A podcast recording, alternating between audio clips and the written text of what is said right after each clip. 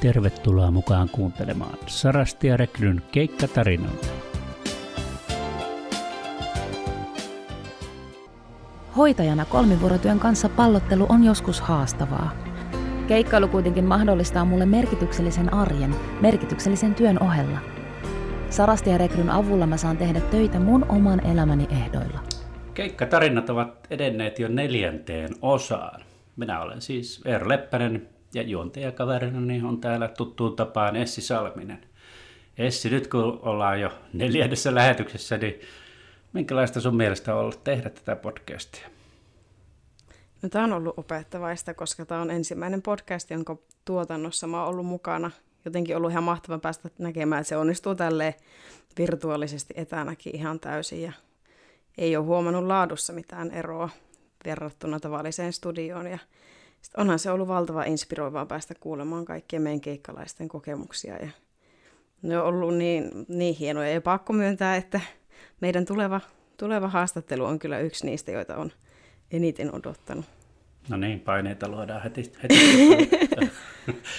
Joo, mä oon tykännyt kanssa työ, työ, työelämästä, olla aina kiinnostunut ja tota, tässä kirjoittanut sitä kirjankin aikoinaan ja, ja vaikka olen tehnyt aika paljon näitä podcasteja, niin tämä on siitä mahtavaa, että voidaan puhua työ, työstä, koska ihmiset tykkää puhua työstä ja ihmiset on kiinnostuneita työstä. Ja, ja me, mäkin olen sitä mieltä, mikä on tämä podcastin ikään kuin teema, että työelämä on aikamoissa muutosvaiheessa ihmiset haluaa vähän muunkinlaista työelämää kuin mihin ollaan totuttu.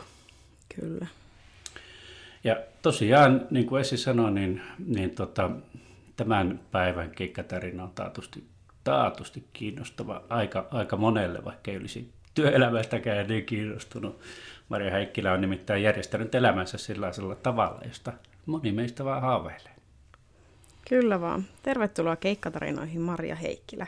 Sulla on tosiaan mielenkiintoinen elämäntapa ja monelle tosi inspiroiva elämäntapa.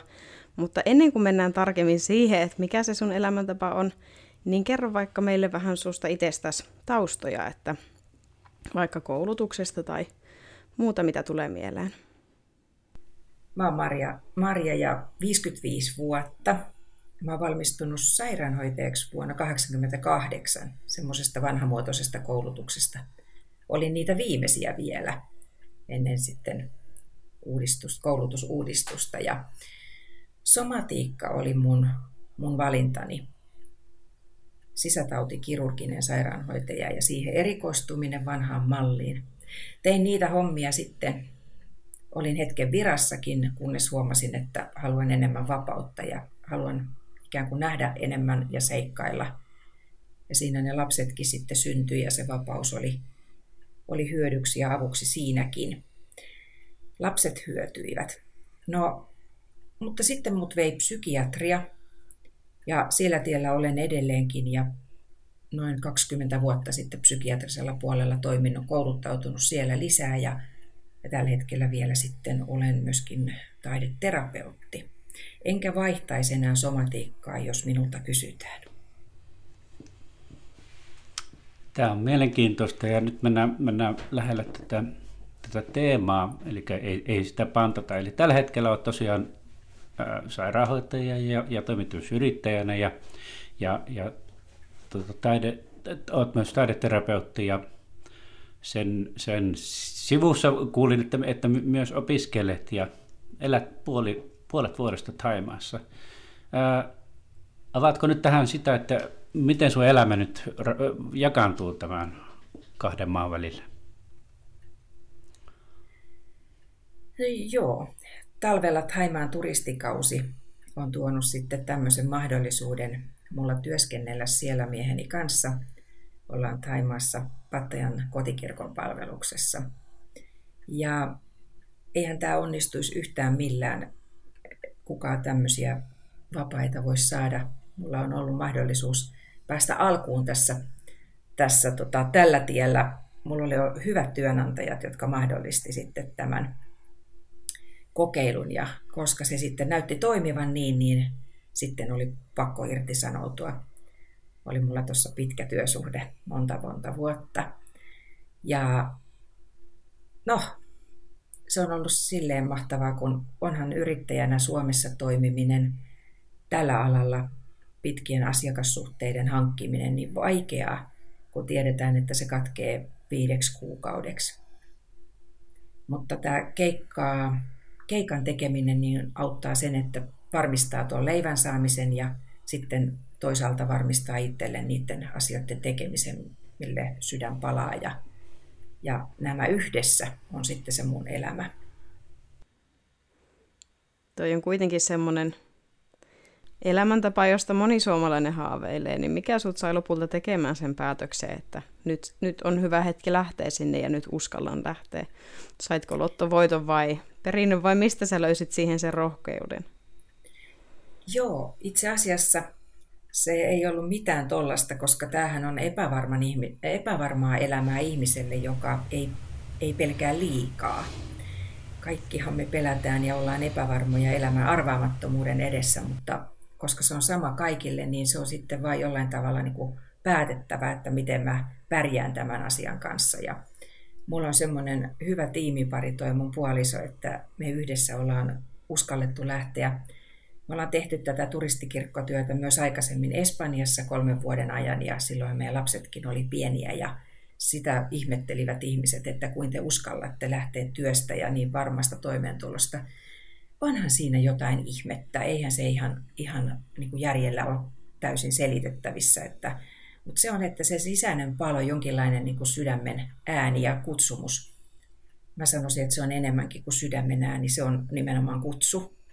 Ja se on tämä mun vakaumukseni, joka antaa sen turvallisuuden tunteen siihen myöskin, että kyllä minusta pidetään huolta, meistä pidetään huolta. Että vaikka pelkäänkin, niin teen silti. Että no, ei lottovoittoja, vaan mahdollisuus, mihin me tartuttiin. Aivan. No onko taas tässä jotakin, mainitsit sun, sun tota, vakaumuksen, mutta onko muuta, kerro vähän sun lapsuudesta ja, ja koulu- ja opiskeluvuosista. Olisiko, oliko tämä homma sun niin tähtäimessä jo koulussa vai, vai miten se meni? Oiko hauska kysymys. Mullahan on ollut lapsuudesta saakka haave valmistua sairaanhoitajaksi, koska sitten mä lähden lähetystyöhön.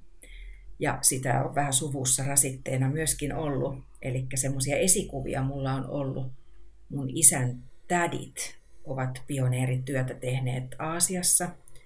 Ja heillä on siellä aika voimakas, voimakas tota, muisto ja jälki. Toinen heistä on sinne haudattukin ja myöskin heidän lapsiaan – ja tämä on ollut mulla semmoinen asia, joka on ollut aina semmoinen, että musta ei koskaan voi tulla mitään tommosta. Mutta jostain kumman syystä niin meidän jokaisen polku on niin, kun se on niin oma, niin mä en ole koskaan tarkoitettukaan olemaan joku muu.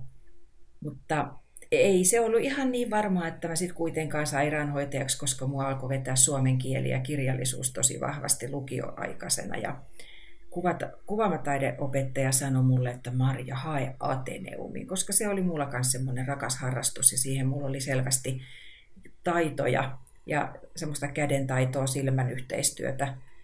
Ja sitä kun harjoitti, niin tottahan siitä tuli semmoisia mukavia tuloksia ja ne antoi sitten kannustusta, mutta itseluottamus ei riittänyt. Mutta sitten se sairaanhoitajakoulu, kun se oli tässä samalla kylällä, niin sitten hakeuduin siihen, koska se oli kaikista helpoin tie. Ja koska se Helsingin yliopisto ei ensimmäisellä kerralla auennu, niin jotenkin sitä ajattelin, että tämähän tästä lähtee rullaamaan. Siihen aikaan mä myös olin tutustunut puolisooni tulevaan semmoiseen ja kuinka ollakaan, niin se myöskin ehkä piti sitten tällä, tällä paikkakunnalla paremmin, mutta niin se sitten meni. Enkä ole katunut. Tämä, tämä on ollut se minun tie ja minun juttu, ja tästä on hyötynyt itse ja monet muut. Eli se sairaanhoitajan ammatti ei kuitenkaan ehkä sinällään ollut mikään sellainen kutsumusammatti heti alkuun. Se vähän oli ja sitten se vähän ei. Et se on vähän vaikea sanoa niin yksiniittisesti, että kyllä juu ja siinä olen pysynyt. Onhan sitä haastanut monet muut asiat myöskin. No tota, sun sairaanhoitajaura, sä vähän avasit sitä jo tuossa äsken, niin, niin avasit vielä vähän enemmän, minkälaisia minkälaisia töitä siinä oli vähän semmoisia termejäkin, joka, jotka ei ollut mulle tuttuja, niin tota, ennen tätä nykyistä elämänvaihetta, niin minkälaisia töitä sä teit? Kun mä valmistuin, niin mä aloin työskennellä täällä omalla paikkakunnalla tuolla vanhusten parissa geriatrisella osastolla hoivaa ja huolenpitoa. Mutta sitten siinä, siitä virasta mä sitten lähdin, lähdin, kun ajattelin, että mä haluan nähdä muutakin ja rohkea hyppy sitten suoraan tuonne ensiaputyöhön. Ja se oli tosi mielenkiintoista. Mieheni työskenteli siihen aikaan poliisina ja me usein sitten yövuorossa tavattiin ensiavussa. Ja tämmöistäkin oli ennen kuin lapset syntyi, niin mä tein kolmivuorotyötä tosi, tosi sydänpalaen ja tykkäsin olla siinä niin operatiivisessa työssä ja, ja siinä näki sisätautipuolta, siinä näki kirurgiaa niin kuin ensihoidon näkökulmasta. Sitten tein keikkoja koko ajan myöskin kirurgis, äh, siis lähinnä sisätautiosastolla.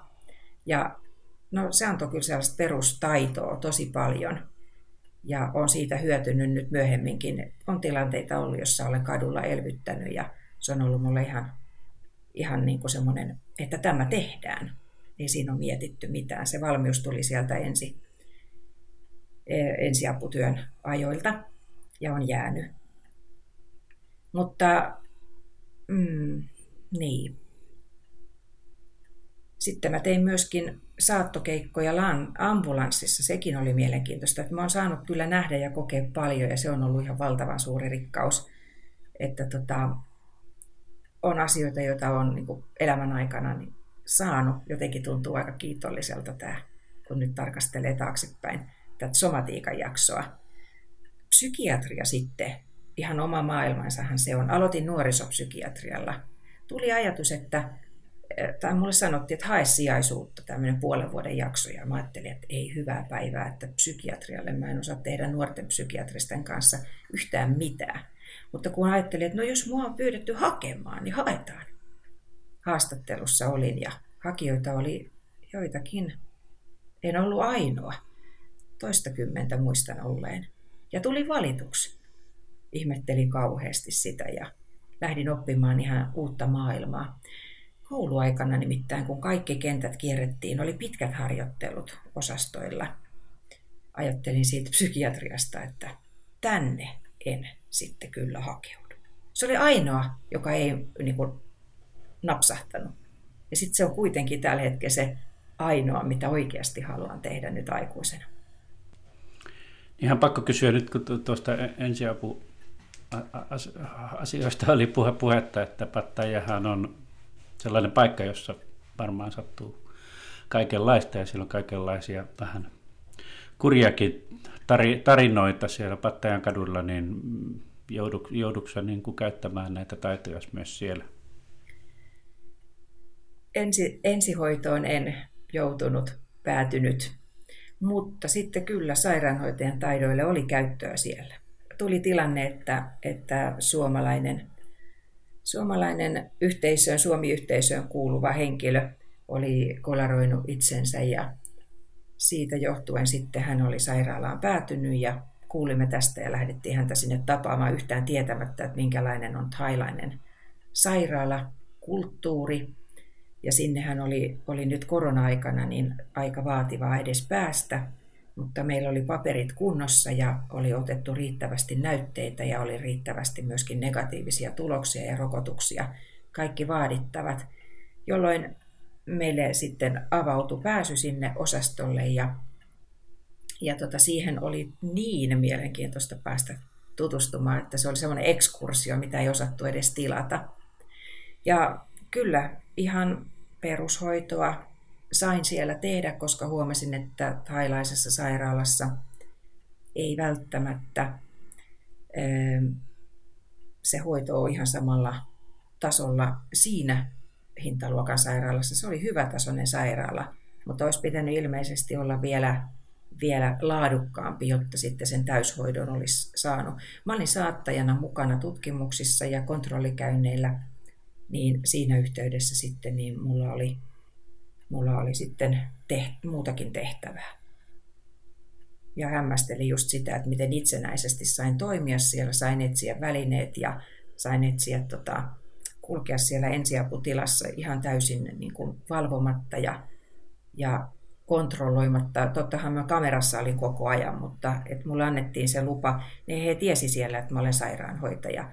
Ja myöskin sen ensiavun lääkärin kanssa syntyi tosi hyvä yhteistyö, koska asiakas oli sitten niin suomenkielinen ja tämä englanninkielinen sanasto ei hänelle sille avautunut, niin he pyysi, että mä tulkkaan sitten sen ammatillisen sanaston. No siinähän oli ihan hyvä sauma auttaa ja sehän onnistui multa ihan kivasti, että mä olin itseenikin vielä tyytyväinen ja iloinen siitä, että sain näitä taitoja käyttää ja että se toimi näin hyvin kulttuurista riippumatta.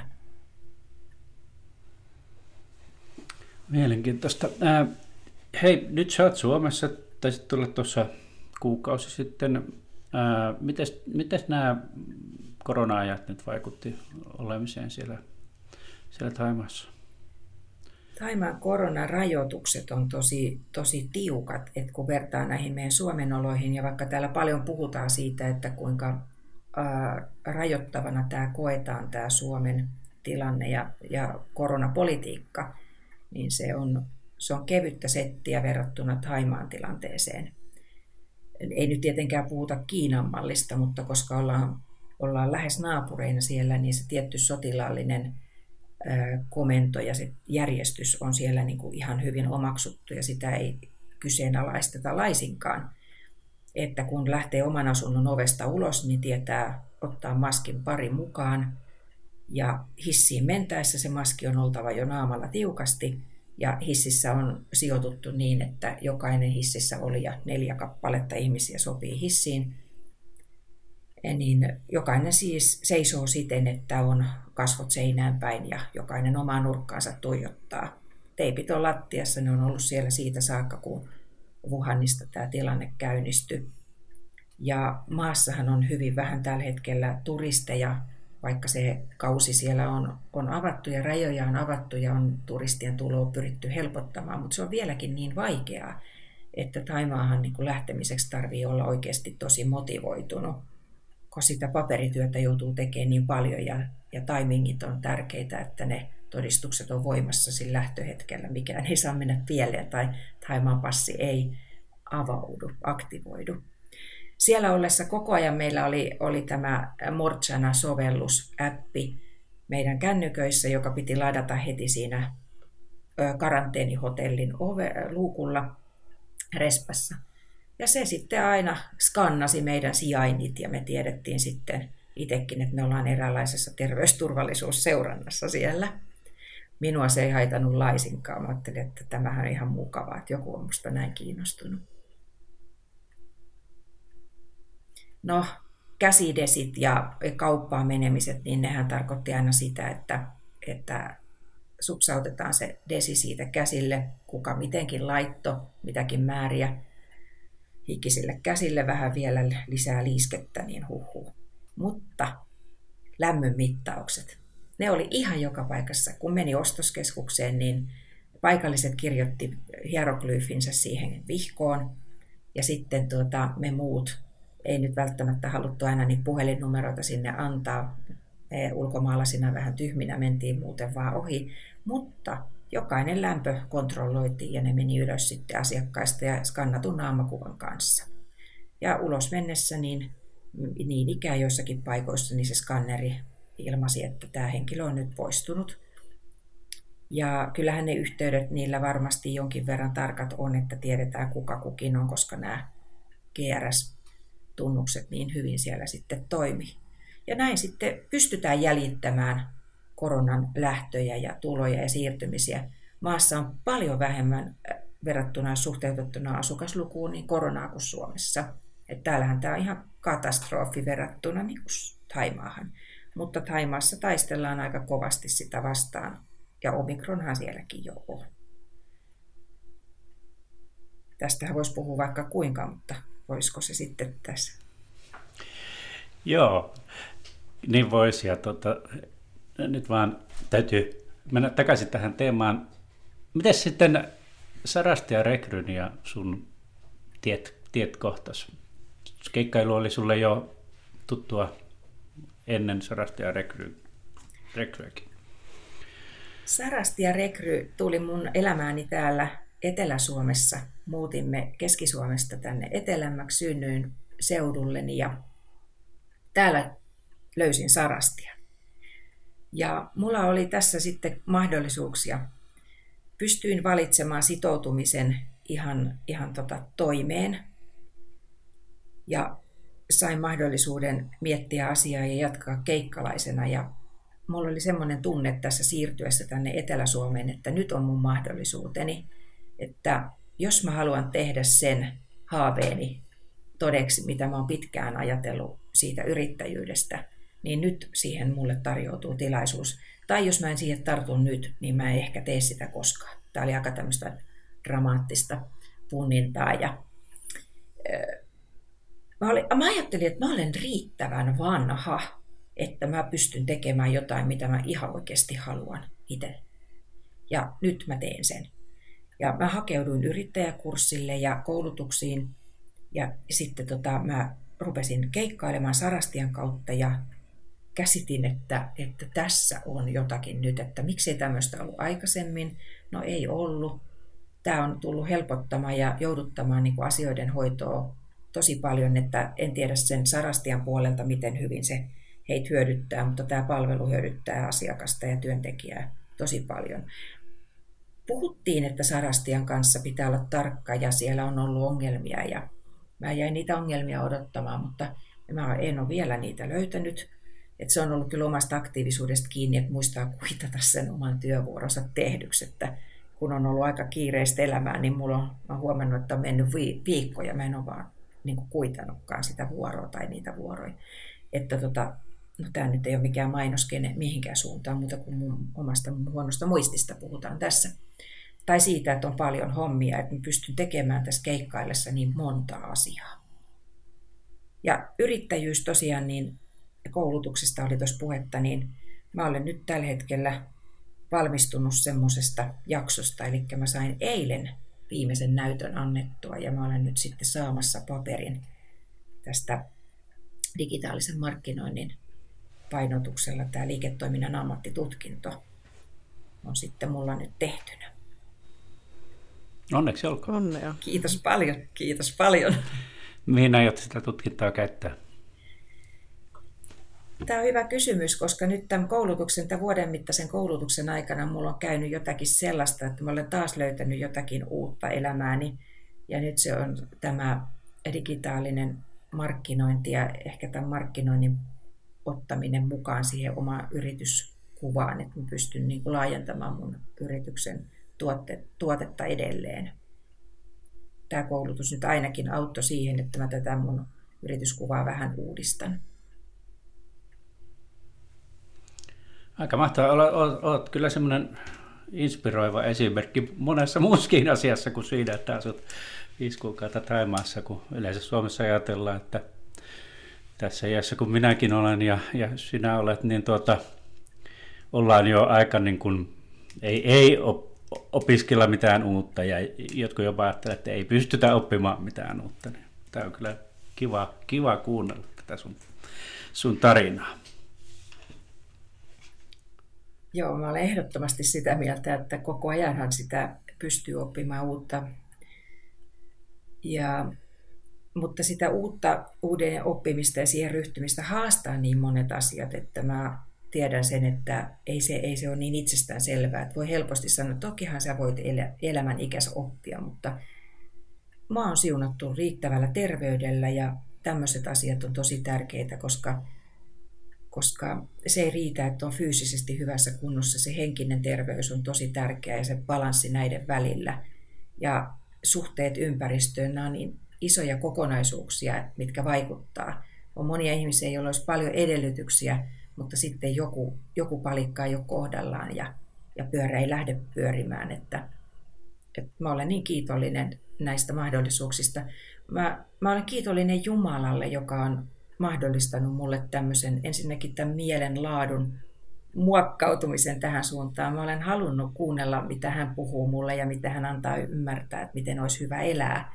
Niin se on vaikuttanut varmaan monta muutakin asiaa. Yleensä sanotaan, että kun yksi kivi liikahtaa kasassa, niin helpompi on liikutella niitä muitakin kiviä. Että jotenkin semmoinen peruskivi, kun on kohdillaan, niin ajattelen, että moni muu asia järjestyy siinä ohessa.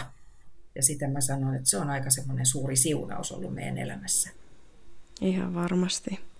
Minkälaista työtä teet siellä Haimaassa? Kerroit vähän, että jonkinlaista kirkkotyötä, mutta mitä, mitä kaikkea sun työnkuvaan kuuluu Haimaassa, kun oot siellä?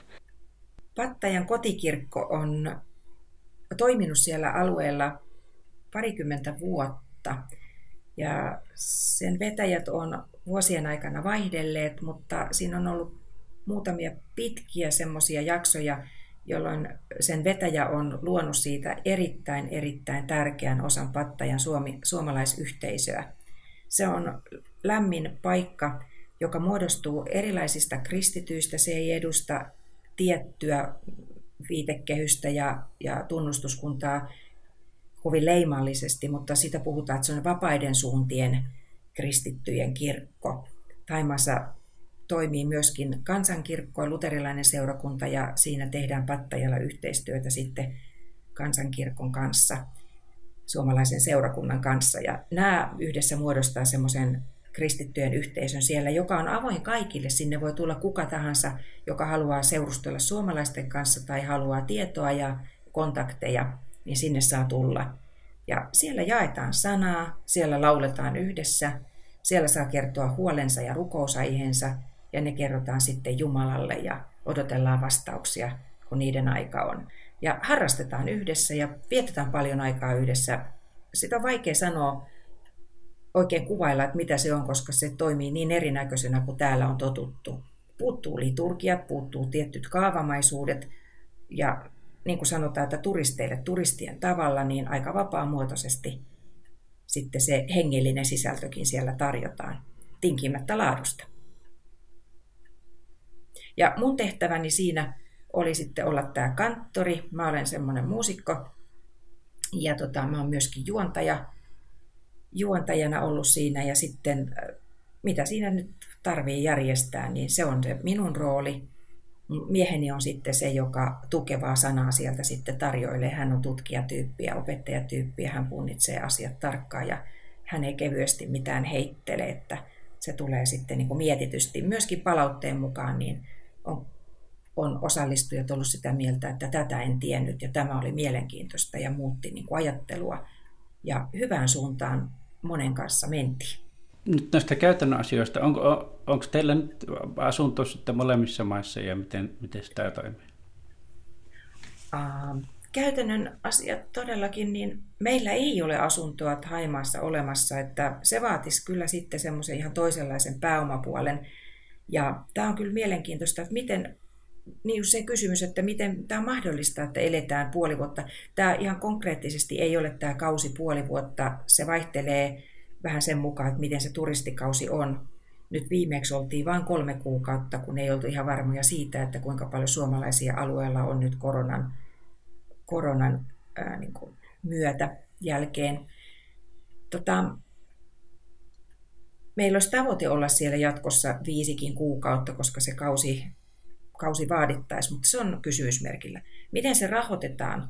niin ei meillä itsellämme siihen ole kuin joitakin, joitakin osuuksia laitettavana. Se me tehdään sitten omasta pussistamme se yksi osa. Mutta meillä on sitten sponsoreina siinä FIDA-lähetysjärjestön bisnestiimi. Eli tämmöinen yhteys on. Ja se sponsorituki siellä, niin se ei kauhean suuri ole, koska siellä kustannukset on pienet. Niin se ei ole hirveän kallista lähettää sinne kaksi ihmistä – Mieheni työskenteli sitten täältä suomalaisen seurakunnan palkattuna työntekijänä, että hän sai sitten sen, sen tota, kuukausipalkkansa sinne. Ja minulla oli tämä Fidan business-tiimi tukena, plus sitten Suomesta yksi seurakunta lähettäjä seurakuntana. Eli näin aika kevyillä kustannuksilla mentiin.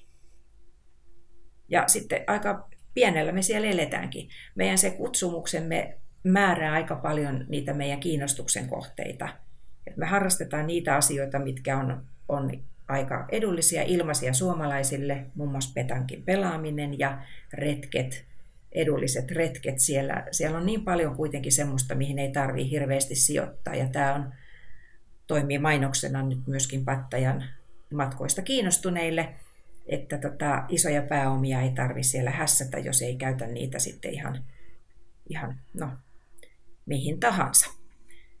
Miten tämä Suomessa, tota, sivuttiinko mä tätä jo, että kun sä teet näitä keikkoja, niin onko se aina, aina eri yksikössä vai vaihtelet sä yksiköitä täällä?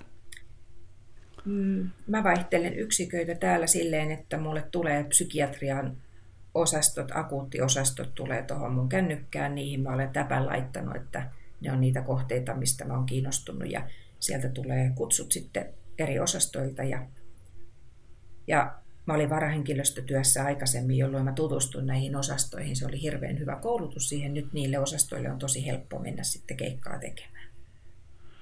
No onko keikkatarjonta tar- ta- riittävää? Onko töitä tarpeeksi? Keikkatarjonta on ylenpalttista. Se on surullista, mutta keikkoja on ihan liikaa. Keikkoja on ihan hirveästi, siis siihen nähden, mitä mä pystyn tekemään. Olisiko jotakin, mitä, millä kehittäisit keikkatyötä? Miten sitä voisi ehkä samalla sitä houkuttelevuutta parantaa? Voi, tämä on nyt poliittisesti arkaluontoinen kysymys, mm. koska tässä on tämä tilanne päällä, että tällä hetkellä on osa hoitajista on lakossa ja osa on lakkouhan alla.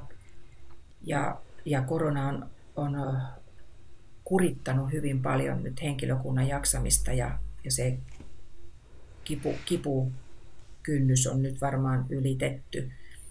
Että tota, kun tiedetään jo ennestään, miten vaativaa sairaanhoitajan työ on, ja mä puhun nyt vain sairaanhoitajista, yleensäkin hoitajien työ, kaikkialla sivuan nyt esimerkiksi lähihoitajien työtä hoivapuolella, niin on tosi huolestunut heidän jaksamisestaan siellä tässä systeemissä.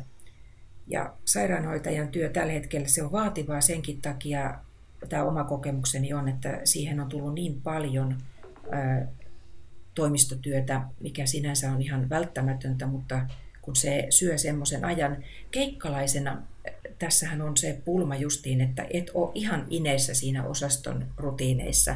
Ja kun ne osastot vielä vaihtuu, niin ne käytännöt ne ei voi olla ihan identtiset osastojen välillä. Niin se syö pikkusen just sitä energiaa, kun pitää käyttää sitä siihen asioiden hakemiseen, että missä kohtaa tämä on teidän osastolla. Ja kun kun tilataan kokeita, kirjataan, kirjataan potilaita, niin ne pikkusen varioi ne, ne käytänteet siellä, vaikka ne hyvin yhtenäiseksi on nyt pyritty ajamaan ja sitä yhtenäisyyttä haluaisin sinne ehkä kuitenkin lisää vielä. Ja ehkä sitä sijaisen keikkatyön näkökulmasta sijaisen niin kuin huomioimista siinä, että katsottaisiin joskus sijaisen silmin niitä omia, omia semmoisia sitä hiljasta tietoa kanssa, että tota, miten se tuotaisi niin kuin sijaisille että tingittäisi vähän niistä omista traditionaalisista totutuista tavoista tehdä tätä työtä ja muutettaisiin niitä vähän sijaismyönteisemmiksi vielä. Paljonhan tätä on tehty. Mulla on hyviä kokemuksia näistä osastoista, millä mä olen saanut työskennellä. Tota, tämä työelämäaspekti tässä ja, ja kuinka, kuinka me voidaan rakentaa työelämämme eri tavoilla ja aina ei tarvitse olla tuota samassa työpaikassa tai, tai samalla tavalla tehdä työtä koko uransa, niin onko Suomessa suhtautuminen näihin asioihin sun mielestä kuitenkin vielä vähän kaavamaisia, ja tuota, vai onko, onko tämmöisiä sinun kaltaisia ää, ratkaisuja tehty jo trendinomaisesti, että ihmiset alkaa, alkaa, alkaa tuota työskentelemään vähän eri tavalla tai rakentamaan sitä työelämäänsä? Nuorempi polvi kyllä varmasti jo itsenäisemmin johtaa itseään. Ei se traditio enää määritä heitä samalla tavalla kuin ennen, niin kuin minä olin ihan tradition lapsi. Mutta mä olen nyt aikuiseksi kasvaneena niin ajatellut, että koskaan ei ole liian myöhäistä saada, saada uusia kokemuksia semmoisesta vapaasta, vapaasta elämästä ja olen sen takia niin tykännyt tästä mutta kyllä mä, mä luulen, että siinä työyhteisössä, jossa mä olen nyt ollut ja seurannut ihmisiä, niin sairaanhoitajat tekee tosi paljon keikkaa siinä oman virkatyönsä tai toimensa ohessa. Ja se on ollut mulle niin kuin ihan mielenkiintoinen nähdä, että, että näin motivoitunutta ja, ja, ja tota, toisaalta myös näin tarvitsevaa joukkoa täällä on, että, että ne lainat on pakko maksaa ja sitten tämä sarastia-keikkailu auttaa heitä siinä sitten, että he saa lisävuoroja otettua sitä kautta. Mutta kyllä mä vähän, vähän niin kuin pidän vielä semmoisena niin varman päälle pelaamisena sitä, että kyllä vielä pyritään sitoutumaan, kun se mahdollistaa palkalliset lomat. Tässähän olet aina omilla sitten sen vapaa-ajan kanssa. Ei tämä, tämä ei sovi kaikille. Että tota, sopii ihmisille, joilla, joilla on mahdollisuus elää, elää No tässä siis Sarastiallahan saa tehdä töitä niin paljon kuin haluaa, mutta jotta sit sovittaa sitä muuta siihen, niin se vaatii sitten sen, sen pidättäytymisen tekemästä hullunlailla töitä, vaikka se on mahdollista oiskin. Että tota, se on valintoja, valintoja. Ja eri elämäntilanteissa niin Sarastia varmasti justi auttaa siihen, että nyt mulla on mahdollisuus tehdä enemmän keikkaa, nyt mä teen sitä, mä teen putkeen töitä. Ja tämähän tässä on hienoa. Ja sitten mulla on aikoja, jolloin mun pitää oikeasti ottaa omaa lomaa ja te, tehdä jotain ihan muita asioita. Ja silloin mä teen sen. Mä voin jaksottaa elämääni. Mä voin suunnitella elämää itse. Tosin tässä nyt kun kolmen päivän päähän näkyy, kolmen neljän päivän päähän näkyy näitä keikkoja, niin se on vähän semmoista, että otan lennosta. Mutta ei siinäkään mun mielestä mitään pulmaa. Olisiko sulla jonkinlaisia neuvoja semmoiselle ihmiselle, joka ehkä haaveilee tämmöisestä ratkaisusta ja ei vaan jostain syystä uskalla ottaa sitä ensimmäistä askelta? Ja minkälaisia neuvoja antaisit hänelle? Neuvoisin kokeilemaan, koska tämä on, kokeilu on ilmainen ja siitä ei ole mitään haittaa. Että kokeilemaan lähtee, ehdottomasti kokeilemaan. Ja kuuntelee ihmisiä, jotka on keikkoja tehnyt, mutta kuuntelee sillä niin kuin positiivisella, myönteisellä korvalla, että, että tota, jokaisen kokemus on jokaisen oma ja, ja meidän persoonallisuudet ja meidän niin kuin kasvatus, kaikki se tavat ja tottumukset vaikuttaa siihen kokemukseen, että ehdottomasti mä en ole mitään kielteistä kuullut, mutta mä tiedän, että, että tota, semmoisenkin kuullessansa niin kannattaa kyseenalaistaa siinä mielessä, että otan selvää, miten tämä toimisi mulla. Et aika avoimin mielin lähtisi kokeilemaan ehdottomasti. Suosittelen. Hei, tämä on ollut tosi mielenkiintoista ja voitaisiin varmaan jatkaa. Otetaan ehkä joskus toinen sessio, mutta nyt aletaan lopettelemaan ja tähän loppuun ollaan aina kysytty että mikä sut on tehnyt tällä viikolla tai viimeisen viikon aikana onnelliseksi. Mä voin aloittaa. Mut on tehty onnelli- te- tekee, tekee onnelliseksi juuri nyt se, että äänitetään tätä nyt kiirastorstaina ja huo, huomenna pitkäperjantaina mun nuorin lapsenlapsi, puolitoistavuotias Knut, jota vauvakuninkaaksikin kutsutaan, niin tuota, tulee vierailulle tänne meille ja mä oon siitä oikein iloinen. Hän tulee Turusta. Ihanaa. No perheteemassa jatkuu täälläkin. Me ollaan kanssa menossa pääsiäisen viettoon omien perheiden luokse. Ja siitä on nyt pikku hetki, kun ollaan viimeksi, viimeksi tuolla kotipuolessa käyty, niin kyllä se nyt tekee tosi onnelliseksi päästä taas välillä sielläkin käymään. Onko Marjalla jotain, joka on tehnyt tällä viikolla onnelliseksi? Tuo valmistuminen kyllä tuosta eilen, niin, niin kyllä se tuntuu siltä, että oi ihanaa, että mulla on semmoinen vapaus edessä, että mun ei tarvitse huolehtia jonkun tulevan tehtävän tekemisestä. Että ei ole deadlineja nyt painamassa, niin se, siis ihan oikeasti sen huomas kuin ennen kouluaikana jotenkin semmoisia samoja tunteita tavoitin eilen lenkillä käydessä. Mutta sitten tuo tuleva pääsiäinen, niin erityisesti siinä tota, tämä, että mä pääsen laulamaan. Mä pääsen laulamaan jo heti huomenna tuohon naapuriseurakuntaan ja sitten tota, lauantaina mä pääsen laulamaan kamarikuoron kanssa ja se on, se on jotain aivan mahtavaa. Tässä on ehditty harjoittelemaan tämä koko viime syksy. Ja sitten mä Haimaassa muuten yhdet harjoitukset, niin mulla oli etänä sinne ja mä siellä hiljaa yöllä yritin laulaa meidän asunnossa, ettei kukaan vaan häiriinny, koska heillä oli täällä ilta ja minulla oli yö, mutta sekin toimi.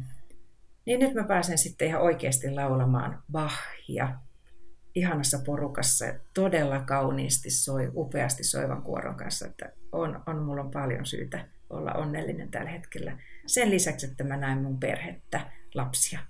Aivan mahtavaa. Kyllä, tämä varmaan lämmittää Essiäkin, joka on musiikki-ihmisiä myös. Kyllä, erittäin paljon. Kuulostaa ihanalta ja kaikkea hyvää sinne konserttiin. Tulee varmasti mahtava. Kiitos paljon. Ja siis täytyy sanoa, että eihän nämä olisi nämä harjoitukset säännöllisesti onnistunut, jos ei olisi ollut sarasta. Näihin tunnelmiin. Kiitoksia kaikille ja nämä olivat tarinoita työstä ja elämästä. Se parantaa suoraan mun elämänlaatua, kun saan suunnitella itse mun työvuorot. Voin nauttia harrastuksista silloin, kun mulle sopii ja suunnitella menoja myös pidemmällä tähtäimellä. Sotealan hektisyydestä huolimatta. Näin mä teen töitä mun oman elämäni ehdoilla.